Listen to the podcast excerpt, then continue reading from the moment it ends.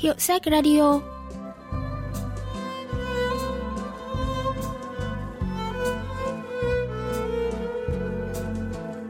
Thanh Tâm xin chào quý vị và các bạn. Mời quý vị và các bạn lắng nghe Hiệu sách Radio, chương trình giới thiệu những tác phẩm văn học đặc sắc và tiêu biểu nhất ở Hàn Quốc qua góc nhìn của các nhà phê bình văn học.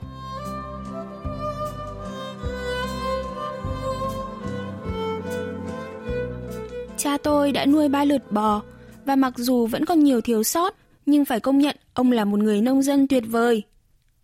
Đó là câu mở đầu của truyện ngắn nhặt bò, xuất bản năm 2000 của nhà văn Tròn Song Thê. Chuyện lấy bối cảnh nông thôn Hàn Quốc những năm 1970, khi châu bò còn là những loài gia súc quý, được xem là cả gia tài đối với người nông dân. Qua câu chuyện về chú bò, tác phẩm còn thể hiện những cảm xúc yêu thương xen lẫn giận hờn giữa chú bé Đông Meng và cha mình. Với tư cách là người nông dân, cha tôi có một vài thiếu sót, trong đó thiếu sót lớn nhất là không có ruộng. Cha Đông Minh từ nhỏ đã làm nông nên cũng có khá nhiều kinh nghiệm, nhưng ông lại không có thứ quan trọng nhất là ruộng. Thế là ông chỉ biết cày cấy trên mảnh ruộng bé bằng lòng bàn tay dưới chân núi do ông nội để lại và có ba mẫu ruộng đi thuê.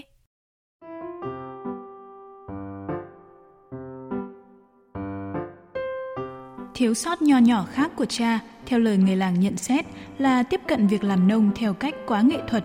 Ông đã làm ruộng là phải rẽ luống thẳng đều tăm tắp, ươm mạ thôi nhưng cũng phải dùng bay mà ngồi dạp xuống ruộng nước để sắp mạ thành hàng thẳng tắp.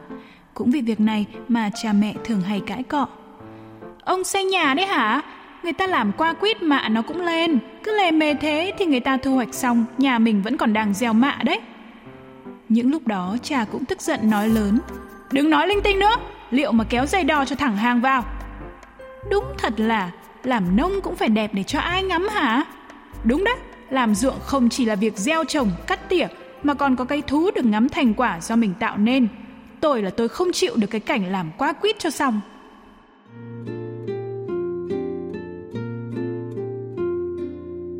Lúc nào cha cũng bị mẹ căn nhăn, giữ nắm đấm phía sau. Mà đúng là ruộng nhà tôi lúc nào cũng ngay ngắn, thẳng hàng, hệt như ruộng mẫu của thôn vậy. Và cha thì đúng thật có thói quen hay ngồi trên bờ ruộng và vui thú ngắm nghía thành quả của mình.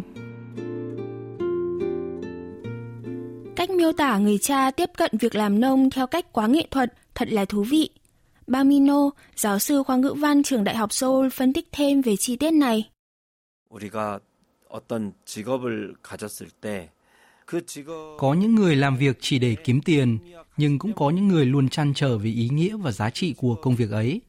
Người cha của nhân vật chính trong chuyện được mọi người nhận xét theo hướng hài hước là làm nông quá nghệ thuật, nhưng thực ra ông lại là người nông dân biết yêu từng thớ đất, từng gốc lúa và luôn trân trọng nâng niu mọi quá trình làm ra thành quả của mình. Qua đây, ta cũng hiểu thêm về ý nghĩa của hai chữ nghệ thuật, không đơn thuần chỉ là phép tính để tạo ra sản phẩm, mà là quá trình con người gửi gắm linh hồn, tình yêu vào chính những công việc mình đang làm.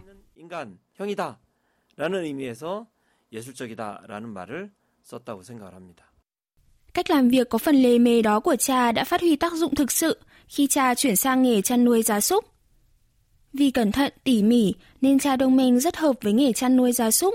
Ông nổi tiếng trong vùng là mát tay nuôi bò, đến mức nhà ô chen phải gửi bò nhờ ông nuôi hộ. Đó là con bò đầu tiên được nuôi ở nhà Đông Minh.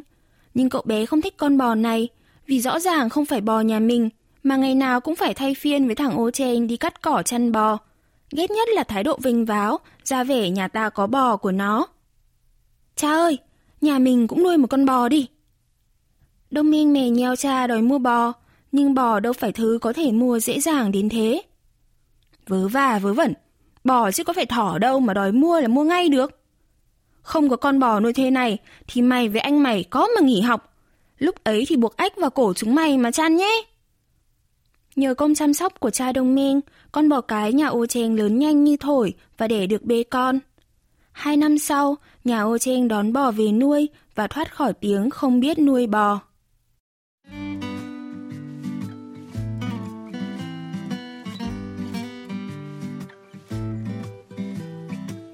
Nhà nuôi con bò thứ hai khi tôi lên lớp 3 tiểu học. Đó là vào cuối mùa mưa, Đông Minh đang cùng bọn trẻ trong làng vớt đồ trôi trên sông, chủ yếu là tìm vỏ nhựa, ống lon để đổi lấy kẹo mạch nha. Hôm nào hên thì vớt được cả dưa hấu hay dưa gang. Nhưng hôm đó, đột nhiên Đông Men nghe thấy tiếng bò kêu.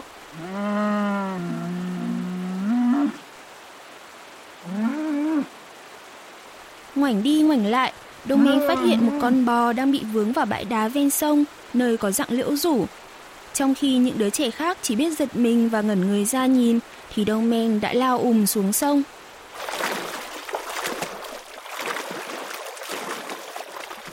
Cậu bé Đông Meng lúc đó chắc mẩm sẽ được chủ nhân của con bò thưởng công. Nhưng cứu một con bò bị vướng chân vào khe đá là không hề dễ dàng với một cậu bé tiểu học. Những đứa trẻ khác cũng lần lượt cởi áo, chuẩn bị nhảy xuống sông. Này, đừng có xuống, đứa nào xuống tao dìm chết đấy. Đông minh muốn nhận công một mình nên không cho ai xuống cứu bò cùng. Thế rồi cậu thử ngồi lên mình bò, lấy chân thúc bò, lấy gậy đánh mông bò và còn cùng bò lặn xuống nước. Sau một hồi vận lộn, Đông minh đã kéo được con bò lên bờ.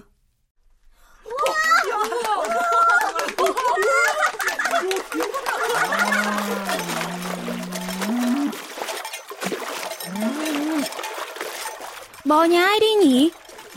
Hình như không phải bò làng mình. Đông Minh tiêu nghỉu khi nghe tin này, vì bò vùng khác thì cơ hội nhận tiền thưởng sẽ thành vô vọng. Giờ làm thế nào đây?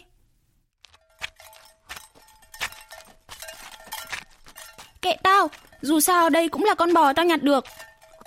Đông Minh chẳng thèm đối đáp lại lũ bạn trong làng nữa.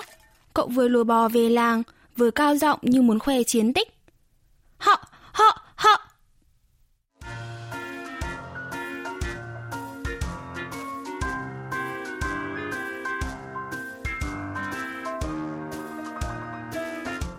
Càng về đến gần nhà, tâm trí Đông Minh càng hiện rõ gương mặt bất ngờ của mẹ, của cha và anh – nên càng nôn nóng muốn khoe chiến tích nhặt bò. Mẹ ơi! Cửa vừa mở, Đông minh đã nghe thấy tiếng cằn nhằn của mẹ.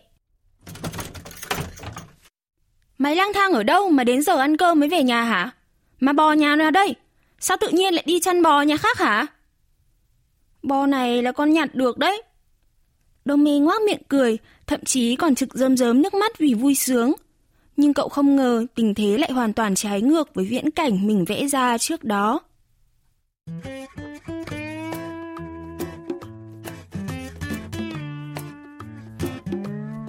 Cái thằng nhãi con này, mày nói gì cơ? Là con nhặt được bò. Cái thằng điên nào lại vứt bò nhà mình đi cơ chứ? Tôi ỉu xìu khi thấy cha nghi ngờ. Con nhặt được con bò này ở sông ốc mà. Nó mắc vào bãi đá sắp chết còn phải vất vả mãi mới cứu được về. Giờ nó là của nhà mình. Trà nhìn đi nhìn lại con bò, giật dây cương từ tay tôi, rồi buộc con bò vào thân cây hồng. Sau đó cha quay lại vào nhà, đẩy tôi dựa vào cửa. Đâu? Ở chỗ nào? Mày đi trước chỉ đường mau. Tôi gần như bị cha lôi đi sình sạch, chẳng mấy chốc hai cha con đã đến bờ sông ốc. Tôi bắt đầu giải thích khá cặn kẽ cho cha về tình cảnh lúc bấy giờ, Thậm chí tôi còn thêm thắt nhiều đoạn bi tráng miêu tả tình cảnh đầy nguy kịch của con bò. Nhưng tôi vừa nói xong thì đã bị cha đánh cái bột và sau gáy. Cái thằng này, tao dạy mày tự tiện nhảy xuống sông như thế à? Tại sao lại không biết nghĩ tới cái mạng của mình chứ? Mày chỉ suốt ngày làm khổ cha mẹ thôi. Cha nói xong còn đánh bồm bốp vào gáy tôi mấy cái nữa. Đi về nhà. Trên đường về nhà, Đông Minh tấm tức khóc, không phải vì bị cha đánh đau, mà vì không ai hiểu cho tâm tư của mình khi nhặt được bò. Sáng hôm sau, trong khi chuẩn bị đến trường cùng anh trai, Đông Minh tiếp tục thất vọng vì cha dắt con bò ra khỏi nhà. Để con bò này ra ngoài đường, rồi chủ nó thế nào cũng đi tìm. Không chỉ vậy, cha Đông Minh còn lên đồn cảnh sát để khai báo, nhờ tìm giúp chủ của con bò. Gì cơ? Sao cha lại báo làm gì? Ngốc quá! Cha ngốc quá! Cái thằng này, nuôi mày ăn học đúng là phí công. Thấy đồng minh vẫn còn tơ tưởng tới con bò, người cha vứt cặp sách vào đống cửa và dọa không cho cậu đến trường. Đồng minh cũng bực lắm, cậu cũng biểu tình bằng cách nghỉ học thật khiến cha càng tức giận. Nhưng mấy ngày sau cũng không thấy có ai đến tìm con bò. Dắt tạm con bò này về nhà, nhưng chỉ nuôi tạm cho đến khi tìm thấy chủ của nó thôi. Đừng có mà tơ tưởng gì thêm, biết chưa? Thế là cha cũng dắt con bò vào chuồng. Đông mình rất chịu khó cắt cỏ chăm sóc, nên chẳng mấy chốc con bò hồi lại sức, bắt đầu béo lên. Một tháng trôi qua vẫn chưa thấy ai đến nhận bò.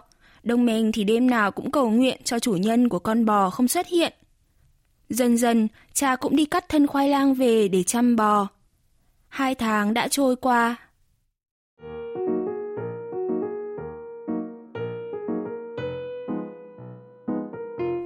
Cha bắt đầu chiếm vị trí chăm bò của tôi.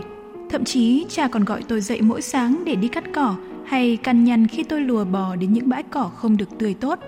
Ngày nào cha cũng ninh rơm hai bận sáng tối, còn vào thị trấn để mua thêm thức ăn gia súc cho bò.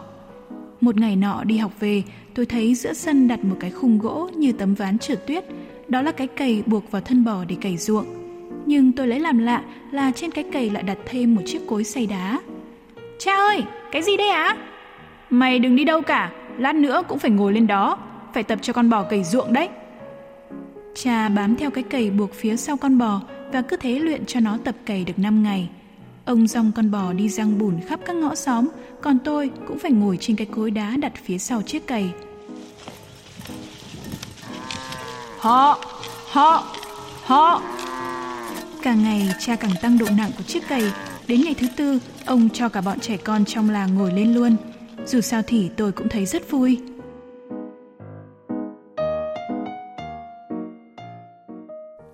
Ba tháng yên ả trôi đi, nhưng một ngày nọ, Đông mẹ đi học về thì không thấy cha đâu. Mẹ thì ngồi phía sau hiên nhà thở dài thườn thượt. Hình như đã có chuyện gì rồi.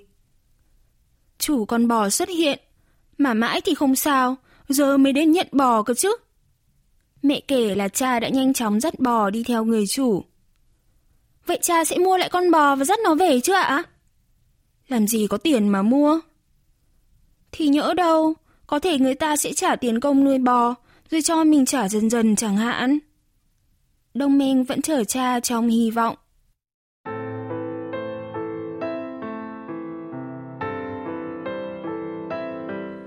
Cha trở về khi trăng đã sáng tròn vành vạnh. Ông say rượu, bước loạn trọn vào sân. Nhưng tôi quan tâm tới con bò nhiều hơn. Chỉ tiếc là trên tay cha, thay vì chiếc dây cương, lại có một bọc giấy nhẩu nhĩ. Cha vứt bọc giấy xuống đất, rồi đi thất thểu về phía cây hồng và bất ngờ ngồi thụp xuống. Tôi vội dở bọc giấy ra, thầm hy vọng đó là bọc tiền cho con bò về, nhưng hóa ra trong đó là một tảng thịt mềm nhũn và lạnh lẽo. Trời ơi, đã mổ bò rồi á? Mẹ kiếp! Tôi buột miệng thốt ra câu chửi và bị anh đánh bốp một cái vào gáy. Cha thì khóc nức nở. Cái nhà đó cũng nghèo, chỉ có mỗi con bò, nếu không có nó thì cũng không biết làm ruộng kiểu gì. Đây là lần đầu tiên tôi thấy cha khóc. Nhà phê bình văn học Tròn So-young bình luận về những giọt nước mắt của người cha. 1970년대 농가에서 소가 얼마나 귀하고 sochuan Qua sự thay đổi về tâm lý hành động của người cha trong chuyện, ta có thể hiểu được vai trò và tầm quan trọng của con bò nông thôn Hàn Quốc những năm 1970. Từ chỗ mắng mỏ con trai, ông đã dắt bò vào chuồng, từ tay chăm sóc và tập cho nó cày ruộng. Lúc chủ nhân của con bò xuất hiện, người cha đã coi con bò như một thành viên không thể thiếu của gia đình. Tuy thất vọng, nhưng ông vẫn đi theo với mong mỏi gia đình kia chắc có phòng khá giả hơn và sẽ trả ông chút tiền công chăm sóc bò. Nhưng không ngờ là chứng kiến gia cảnh nghèo khổ của người chủ bò giống gia đình mình. Người cha tốt bụng không dám mở lời thêm, chỉ nhận chút thịt cho cô lệ, rồi quay gót trở về. Rồi nước mắt của người cha vừa có sự tiếc nuối vì mong bò, vừa là sự thương thon, thương cho cả số phận nghèo khổ của những người nông dân như mình. 국민들의 처지에 대한 연민 그런 감정이 복합적으로 느껴져서 눈물을 흘리게 되었습니다. Mãi về sau, nhà Đông Meng mới đón thêm con bò thứ ba. Khi anh trai Đông Meng đi học năm ba trung học phổ thông thì bạn gái lỡ có bầu. Người anh liền bỏ nhà ra đi, sĩ làm nhân viên xưởng đúc nhựa ở phường Garibong, Seoul và dành dụng được 300 ngàn won. Về sau, anh phát hiện người bạn gái nói dối chuyện mang thai nhưng cũng không dám về nhà anh bèn lấy số tiền dành dụm này để mua một con bê nhỏ.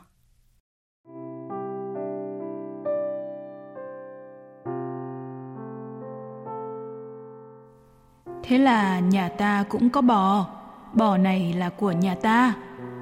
Cha cứ lầm bầm như thế mấy ngày trước cửa chuồng bò.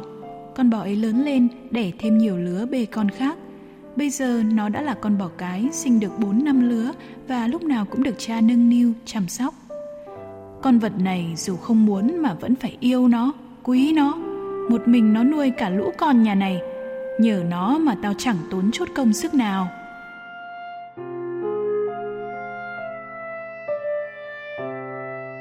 Giáo sư Bang Mino bình luận về chi tiết cuối chuyện.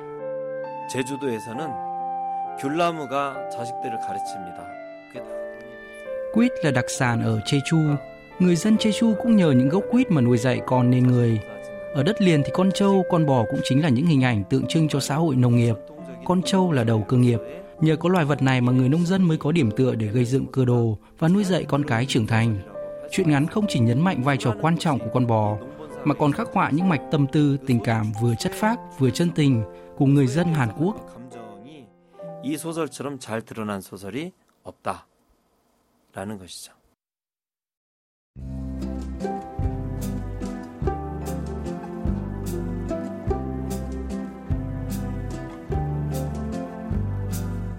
Các bạn vừa tìm hiểu chuyện ngắn Nhật bò của nhà văn Chon Song Thê. Chuyên mục Hiệu sách Radio xin cảm ơn sự quan tâm theo dõi của các bạn và xin hẹn gặp lại vào thứ ba tuần sau.